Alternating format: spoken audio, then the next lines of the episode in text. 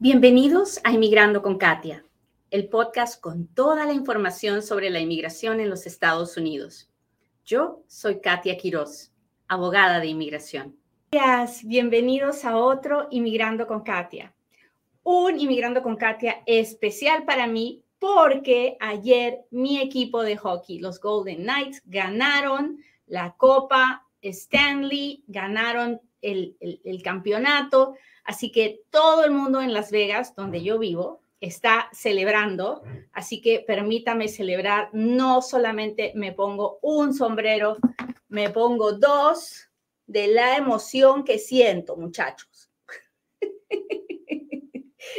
Así que ya le conté la emoción que siento por el, por el campeonato de los Golden Knights. Y ahora vamos a hablar de inmigración. Este es el momento en el que yo le pido, por favor, que le machuque al botón de compartir y que me permita llegar a un inmigrante más. Hoy día quiero llegar a todos aquellos que eh, tienen dudas, que escuchan las noticias, que no saben qué está pasando, porque vamos a hablar de las noticias y de lo que, de cómo las presentan y de cómo es la realidad. Así que agárrese, sígame en todas las redes sociales como Inmigrando con Katia. Recuerde que cada vez que usted interactúa conmigo, cada vez que usted me escribe, me pone un corazoncito, me pone un dedito, me dice cualquier cosa, el video se ve con más personas. Muy bien, pues empecemos. ¿Qué pasó ayer con el TPS? El notición de ayer fue que el gobierno decidió dejar sin efecto la cancelación de TPS que hizo el presidente Trump algunos años y que, y que tuvo en vilo con el Jesús en la boca, digo yo, por muchos años a muchos hermanos salvadoreños, hondureños, nicaragüenses y nepalenses que tenían TPS desde hace muchos años y que pensaban que lo iban a perder. Entonces, el gobierno todavía no nos ha dicho cuándo va a empezar el periodo de re-registración para estas personas pero ya sabemos que va a haber, sabemos que no se les va a quitar el TPS, sabemos que van a poder reaplicar para que les vuelvan a dar otro permiso de trabajo y que su TPS está asegurado por lo menos hasta el 2025. ¿Cómo así? Ah, pues el gobierno ha dicho que ah, ha anunciado la extensión de El Salvador, por ejemplo, desde la extensión va a ir del 10 de septiembre del 2023 hasta el 9 de marzo del 2025. Para Honduras, de el 6 de enero del 2024 hasta el 5 de julio del 2025. Para Nepal, del 25 de diciembre del 2023 hasta el 24 de junio del 2025 y para Nicaragua desde el 6 de enero del 2024 hasta el 5 de julio del 2025. Todas las personas que son que a las que se benefician con esta medida son las que tienen tienen tenían TPS desde antes del 2001. Por ejemplo, en El Salvador se beneficiaron con este TPS las personas que estaban aquí desde antes del 13 de febrero del 2001 y que aplicaron en, marzo del 2001. Para Honduras, las personas que estaban aquí desde el 30 de diciembre de 1998 y que aplicaron eh, después alrededor del 5 de enero del 99. Para Nepal, las personas que estaban aquí desde el 24 de junio del 2015 para Nicaragua, las personas que estaban aquí desde el 30 de diciembre de 1998. Entonces, la noticia es buena, pero no beneficia a ninguna persona nueva, solo beneficia a las personas que ya habían aplicado en el 99, en el 2001 y que han estado renovando y renovando y renovando todos estos años, ¿ok? En este periodo de re-registración que todavía el gobierno no ha anunciado y que cuando anuncie yo le diré, en este periodo de re-registración también se puede aplicar tardíamente si uno ha tenido algún otro tipo de estatus y por eso no había aplicado. O se puede aplicar si uno es el esposo o esposa de una persona con TPS y está aquí desde la época en que tenía que estar, desde el 98, 2001, y no había aplicado por cualquier otra razón. Así que esas son las únicas dos situaciones en las que puedo pedir TPS tardío. Pero para el resto, no, esto no nos da ningún beneficio.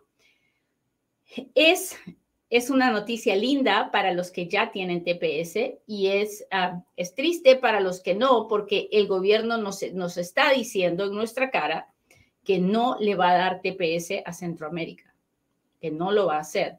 Y la razón por la que no lo va a hacer es porque no quiere que promover que la gente siga llegando de manera indocumentada. Así que, ¿qué estamos esperando? En es, toda mi gente que tiene TPS, estamos esperando que nos notifiquen cuándo va a empezar el periodo de re-registración.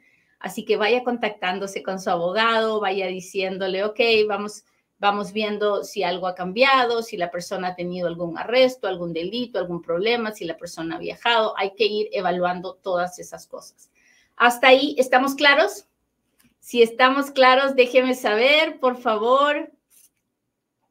Cuénteme, cuénteme, cuénteme si me está entendiendo. Hola Fabiola, Ana López, ¿cómo están? Gracias. Hola Gloria, gracias por acompañarme y por estar aquí. Enrique, Loco, Lidia, ¿cómo están? Hola Yolo, Evelyn. Muchas gracias por acompañarme, gracias. Y gracias por compartir y gracias por estar aquí. Buen día, buen día.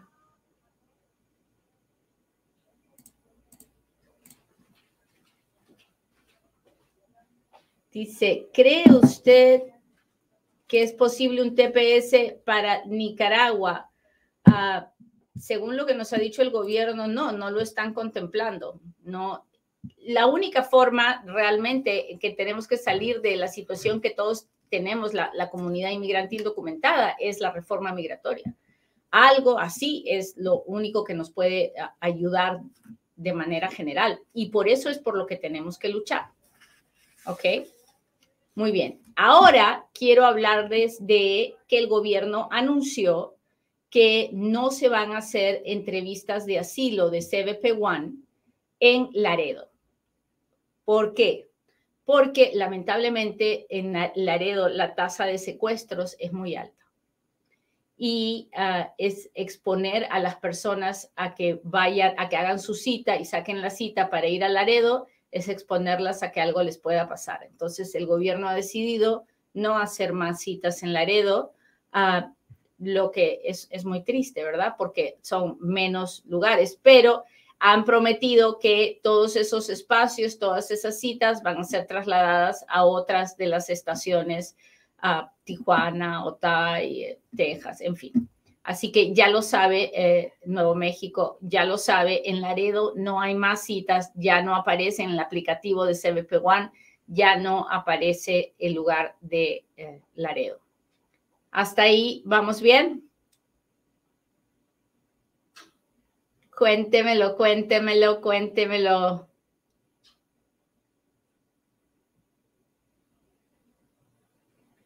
Muy bien, ahora hablemos de que lo que está pasando con el príncipe Harry. Ah, yo no sé si usted mira las noticias, pero en las noticias usted va a ver que hay un grupo de, un grupo antimigrante, obviamente, que ah, leyó el libro del, del, príncipe Harry, el príncipe Harry de Inglaterra, que se, se casó con una señora estadounidense y se vino a vivir a los Estados Unidos y obviamente todos piensan pues que debe tener sus debe tener papeles, nadie sabe qué papeles tiene, pero el asunto es que esta organización quiere una copia del expediente del presidente Harry. ¿Y por qué? Porque se acuerdan como yo les siempre les digo que nada de drogas, que uno no se puede acercar a las drogas, que para las drogas no hay perdón, que ni marihuana, ni nada, ni nada, y que no importa si tienes una convicción por drogas, que, con, que nomás digas con tu boca, que, lo probaste o que ellos te puedan probar que lo probaste, ya se acabó la historia de la inmigración. ¿Se acuerdan o no se acuerdan? Ok. Bueno, a ver quién se acuerda, levante la mano. yo sé, porque yo fastidio mucho con ese tema. Yo sé, yo sé, yo sé. No me lo tiene que decir en mi cara, yo lo sé, yo sé. No se crea que yo, yo sé que no soy monedita de oro. Y por eso es que vivo tan agradecida con ustedes, porque me soportan. Bueno, Pues resulta que el, el príncipe Harry se escribió un libro, un libro bien triste contando la historia de su vida. Y en ese libro, él puso que cuando él era muchacho, él hizo marihuana, hizo cocaína, hizo hongos, hizo varios, varios tipos de drogas. Y entonces, este grupo dijo, ¿y cómo es que está en los Estados Unidos ahora y qué visa tiene? Si con él está admitiendo que él hizo drogas, no debieron de haberle dado ningún papel, ¿verdad? Ninguna visa de ningún tipo. Eso es lo que este grupo está diciendo. Y el gobierno no le ha querido dar el expediente del príncipe Harry y entonces se han ido a la Corte Federal y le han dicho a un y le han dicho a un juez, oiga, queremos ver esto porque esto nos parece que es una violación a la ley, ya sea que este señor ha mentido en el libro o ha mentido en, ah, o ha mentido en la aplicación de, de cualquier visa que haya recibido. Así que eso es lo que está pasando con el príncipe Harry. La situación es fea para el señor, no importa cuán maravillosos sean sus abogados. si ha mentido en su aplicación de cualquier visa que tenga, está molado.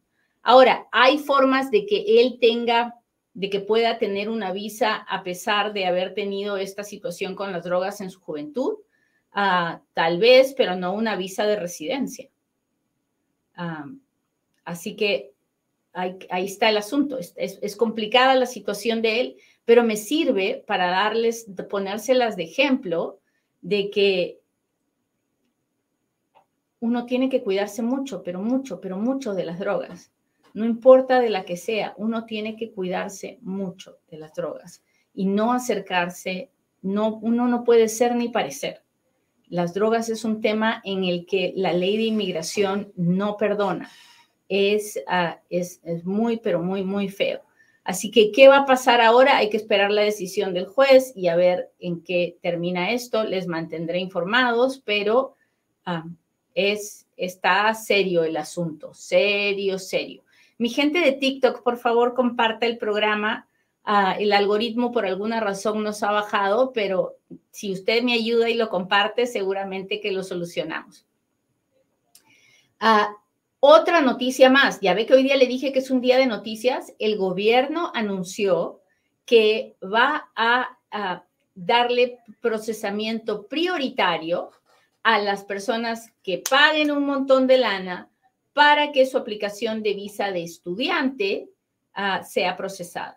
Entonces, hay tres grupos de visas de estudiantes la visa F, que es para los que vienen a estudiar a la universidad, a un college, la visa M, que es para los que vienen a estudiar a un instituto, vocacional, y la visa J, que realmente no es para los que es para los que vienen a practicar algo que estén estudiando. Entonces, en una F, yo puedo sacar una F para ir a la universidad a estudiar inglés, como también puedo sacar la F para estudiar ingeniería química en la universidad. Luego puedo sacar una M para aprender, ah, puedo sacar una visa M de mamá para ah, venir a aprender a usar algún tipo de máquina o para aprender a ser soldador, o en fin, cualquier instituto técnico. Y puedo sacar una visa J, por ejemplo, si estoy en la universidad y quiero venir, estudio hotelería y quiero venir a trabajar en un hotel por tres meses, a practicar como una práctica, puedo venir con una visa J. Bueno, en este momento, antes de que se anunciara el proceso prioritario, una visa de, estudiante podía demorarse 13 a 15 meses. Ahora el gobierno lo que está ofreciendo es que si usted paga un dinero extra, a 1.500 dólares, entonces se lo pueden procesar en 15 días, a 15 a 30 días. Y la única salvedad que el gobierno dice es los 15 o los 30 días empiezan a contar después de que usted se hizo las huellas, no después de que usted hace su aplicación, sino después de que usted se hace su examen biométrico. Así que es una buena noticia porque eso quiere decir que el gobierno está cumpliendo. Nos ofreció que eso se iba a hacer y ahora el gobierno está cumpliendo. Muy bien, muchachos, pues, ¿qué le parece la andanada de noticias de lo que está pasando? Así es el mundo de la inmigración en los Estados Unidos Siempre están pasando cosas nuevas. Así que si usted quiere estar enterado y ponerse al día de saber siempre lo que está pasando, solo tiene que seguirme aquí en Inmigrando con Katia. Si quiere registrarse para que yo le mande el resumen, pues entre a inmigrandoconkatia.com, regístrese y así uh, yo sabré cómo enviarle el boletín todos los meses. Por favor, tengo que recordarle que yo no vendo nada en la internet, yo no voy a conversar con usted a ofrecerle a, que me, a pedirle que me pague algo. Esas son tranzas. Hay muchas, muchas, muchas páginas imitándome. Por favor, cuídese, no crea nada. Si usted quiere comunicarse directamente conmigo, tiene que hacerlo a través de la firma legal para la que yo trabajo, que se llama GWP.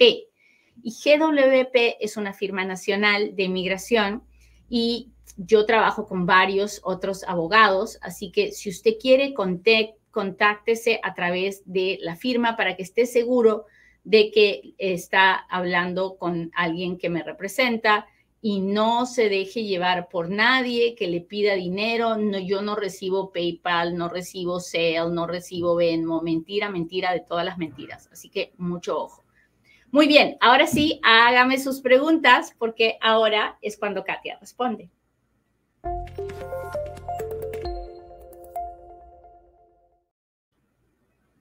tomo un poquito de agua porque hablo y hablo y hablo y hablo sin parar. Muy bien, déjenme ver mi gente de Facebook, mi gente de Facebook, gracias por las estrellas, lo aprecio muchísimo. La semana pasada junté todo el dinero de las estrellas que tenía, de, de lo que ustedes me van mandando, y pude ayudar a una mamá soltera con seis hijitos a mandar su perdón de la visa U, así que estuve muy contenta y dije, les voy a contar a mis amigos del Facebook lo que hago con el dinero que usted me envía de las estrellas. Muchas gracias. Esa mamá eh, no se lo podía creer. Muy bien, déjeme ver, gente de Facebook. Hola, Araceli, gracias por estar aquí. Mari de Abarca dice, buenos días, abogada. ¿Qué se ha dicho de todos los trabajadores del campo? Si habrá oportunidad para nosotros. los trabajadores del campo todos los años están en proyectos de ley para ver si algo pasa, pero hasta ahora pues no se ponen de acuerdo. Pero de que estamos trabajando en el tema, el tema más fuerte tal vez después de los Dreamers, después de, de TPS, es el de los trabajadores del campo. Los Dreamers, mañana se cumplen 15 años de DACA. ¿Puede creérselo usted? A mí me parece increíble que 15 años de lucha y sigamos aquí al pie del cañón. Si usted vive en Las Vegas y mañana quiere saber qué es lo que está pasando con DACA, si tiene preguntas, si quiere aplicar para poder viajar con su DACA, venga, venga, venga a las 5 de la tarde a el centro familiar del distrito escolar que está al frente de Global High School en la Maryland Parkway. Ah, yo ya lo he puesto en mis historias, ah, así que venga, entre, venga, acompáñeme, yo voy a estar ahí. Ah, es un lugar, es un espacio seguro para todos los inmigrantes. Es la Oficina de Servicios Familiares del Distrito Escolar de Nevada y está al frente, al frente, al frente del Global High School y ahí vamos a estar a partir de las 5 de la tarde con mucha ayuda. Va a estar, van a haber abogados, va, van a haber muchas, muchas cosas. Así que venga, dése la vuelta, que ahí me ve. Si usted tiene preguntas, si me las quiere hacer eh, frente a frente, pues aprovecheme porque ahí voy a estar. A ver, déjeme ver. Ah, Hola, Ponce, gracias a ti por, por estar aquí. Gracias. A ver, déjeme ver. Hola, hola, hola. Sí, así, pásense la voz. Gracias, Mari. Pásele la voz a sus amigas. Dígale, acá está la Katia. Mi mamá, mi mamá cuando yo decía la, oh, se ponía furiosa. No puedes decir la Katia, no puedes. Y cuando ahora le digo, llámale a la Carla, no se dice la Carla. A ver, yo tenía esas mamás que eran, que ah, querían obligarme a hablar propiamente. Y sí, yo sé hablar propiamente, pero cuando, cuando soy yo, pues hablo yo. Ah, déjeme ver. Tengo TPS desde hace tres años, me lo dieron hasta el 2024, ya pronto me toca llenar para la residencia. No, Maribelita, el TPS no da lugar a la residencia. La gente que tiene TPS y no tiene nada más, no tiene una petición familiar, una petición de trabajo, no tiene nada de eso, solo puede seguir renovando el permiso de trabajo. No da lugar a la residencia. Saludos de Los Ángeles, gracias. Hola, Víctor, mucho gusto. ¿Qué tal, Rosa? Hola, hola. ¿Qué significa la, la 42B? Dice Lili. La 42B es cuando uno está en proceso de deportación, o sea, esa es la parte fea, que solo se puede pedir cuando uno está en proceso de deportación. Y uno pide una cosa que se llama cancelación de deportación. 42B es la cancelación de deportación, algo extremadamente difícil de obtener, pero cuando le digo extremadamente, extremadamente difícil de obtener. Y, y si usted quiere los detalles de lo que es la cancelación de deportación, solo vaya a la página de YouTube, a la biblioteca, escriba cancelación de deportación en Inmigrando con Katia y ahí le voy a salir con varios videos de qué se trata, para qué es, cómo se hace y todo lo demás. Buen día, tengo proceso de visa U y el próximo año mi hijo cumple 21 años, ¿puedo hacer cambio de estatus? ¿Es bueno? No lo sé, Gris. algunas personas pueden y algunas personas no pueden. ¿De qué depende? Depende mucho de cómo llenó usted el perdón de su visa U. Así que cuando usted realmente quiera averiguar, su visa U tiene que estar aprobada y usted tiene que llevarle al abogado a la copia del expediente de la visa U para que él revise todo y le diga si puede o no puede hacer el ajuste de estatus a través de su hijo o si tiene que esperar los tres años de la visa U para poder pedir la residencia a través de la visa U. A ver, déjenme ver aquí con mi gente de TikTok. Hola, hola. Aquí me manda un mensaje el TikTok que dice, si te dan más likes, puedes atraer más personas. Muchachos, denle like.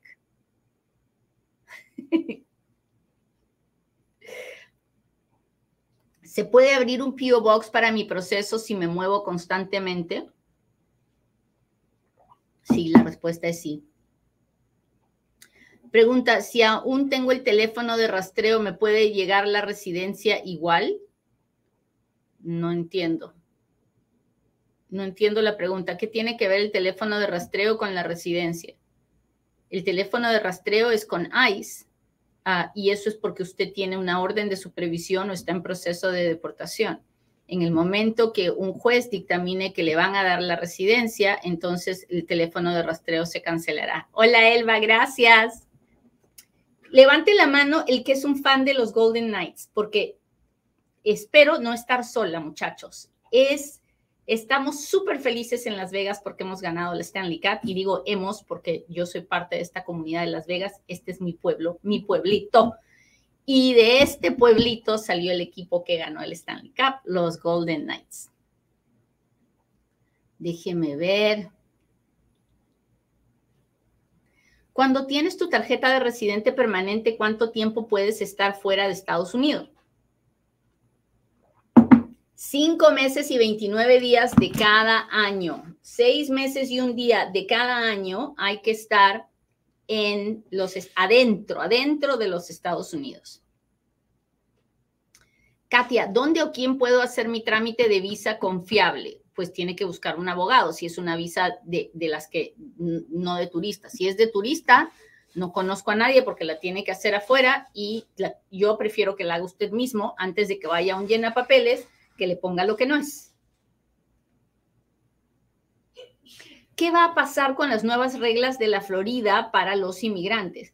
Pues ahí están, que se jalan los pelos. ¿Ya han visto el, éxodo masivo de personas en, en la Florida y los, los representantes, los legisladores, los policías pidiendo por favor a la gente que no se vayan? Sí, yo también lo estoy mirando. La verdad, es que si yo fuera inmigrante indocumentado en la Florida, yo también buscaría irme, ¿no? Porque obviamente eh, la intención del gobernador, a él no le importa la estabilidad de su estado, no le importa la estabilidad económica, no le importan los empleadores, los patrones, los que tienen negocios en su, en su estado. A él lo que le importa es conseguir votos para su candidatura presidencial. Así que yo espero que la comunidad de inmigrantes, inmigrantes se vaya de la Florida para que finalmente puedan ver el gran impacto, la gran necesidad que tenemos de inmigrantes en este país. ¿Es necesario tener las vacunas del COVID para la residencia? Sí, hasta el día de hoy sí.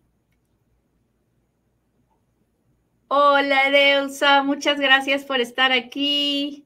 Gracias, gracias por acompañarme. El ave fénix, gracias por compartir, ave fénix. Saluditos de California, Rosana, muchas gracias por la rosa.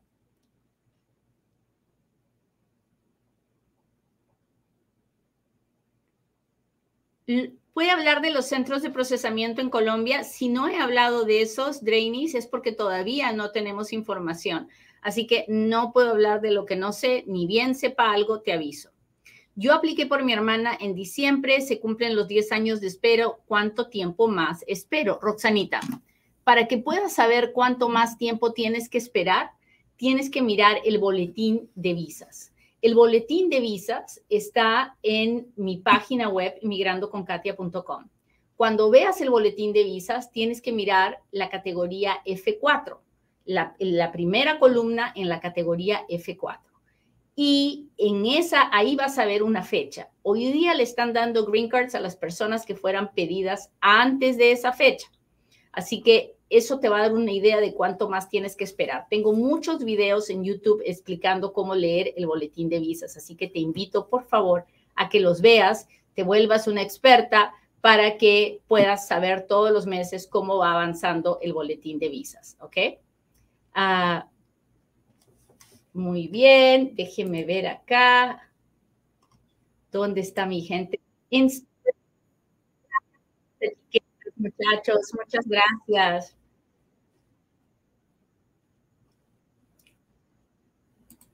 Hola, dice, la pregunta, ¿cuándo puede una residente casada con un ciudadano aplicar a la ciudadanía?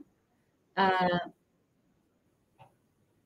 una residente casada para a los dos años y nueve meses, siempre y cuando esos dos años y nueve meses los haya tenido con la residencia y viviendo y casada con el ciudadano.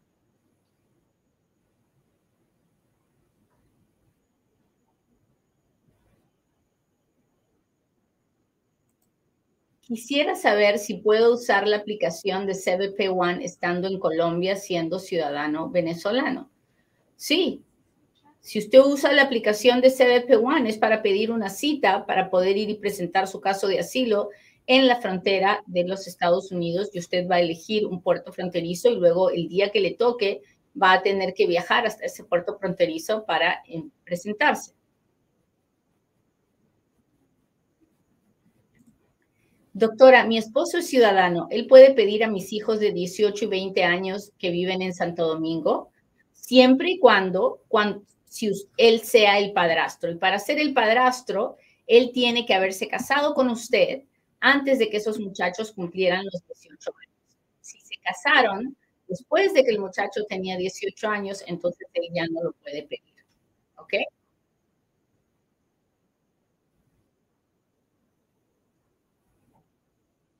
Cuando una persona tiene la residencia condicional por matrimonio, a los dos años tengo que sacármelo condicional, sí, hay que hacer un proceso que se llama remoción de condiciones. Y este proceso de remoción de condiciones se hace a través de la forma I-751, mostrando mucha evidencia de que el matrimonio continúa, es veraz, es viable y entonces recién le remueven, le remueven las condiciones y le mandan un green card de 10 años. Muy bien, muchachos, pues les agradezco mucho, mucho, mucho que me hayan acompañado. Espero que, no les, que no les moleste mi celebración de hoy día, pero estoy bien súper emocionada de que ganaron los Knights. y que Las Vegas ah, acaba de ganar su primer Stanley Cup. Así que que Dios los acompañe, que les vaya bonito. Yo seguiré celebrando a mi equipo y los veo en un próximo Inmigrando con Katia. Bye.